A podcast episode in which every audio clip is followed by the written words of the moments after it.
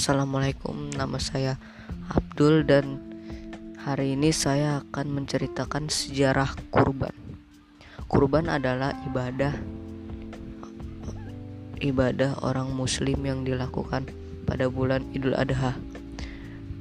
Kurban biasanya dilakukan seperti pemotongan kambing dan atau onta atau lain-lainnya. Sejarah kurban diawali pada zaman Nabi Ibrahim alaihi salam.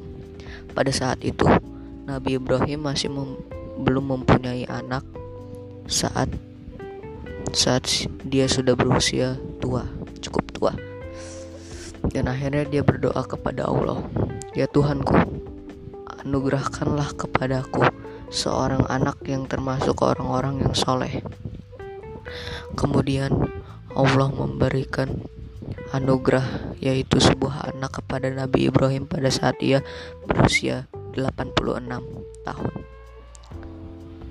Saat saat Nabi Ibrahim sudah memiliki anak, anaknya itu diberi nama Ismail. Pada saat Ismail sudah beranjak dewasa, Nabi Ibrahim pergi meninggalkan Nabi Ismail untuk membangun Ka'bah.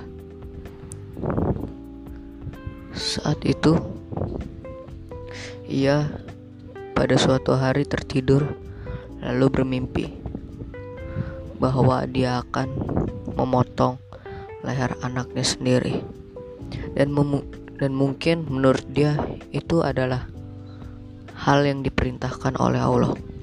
Akhirnya dia balik ke ke Ismail lalu dia berbicara, "Wahai anakku, aku bermimpi semalam. Aku akan bla bla bla bla bla," seperti itu. Akhirnya Nabi Isma, akhirnya Ismail pun menjawab, "Hai bapakku, kerjakanlah apa yang diperintahkan kepadamu.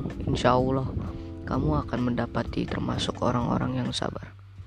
Akhirnya Nabi Ibrahim bersiap-siap untuk memotong leher Nabi Ismail. Saat ingin dipotong, tiba-tiba yang dipotong bukanlah Ismail, melainkan seekor kambing. Ismail tertukar dengan kambing. Tapi akhirnya Ismail selamat dan tidak jadi dijadikan potongan kurban. Itu adalah keajaiban Allah Subhanahu wa taala yang tidak kita ketahui. Oke, itu saja dari saya. Assalamualaikum warahmatullahi wabarakatuh.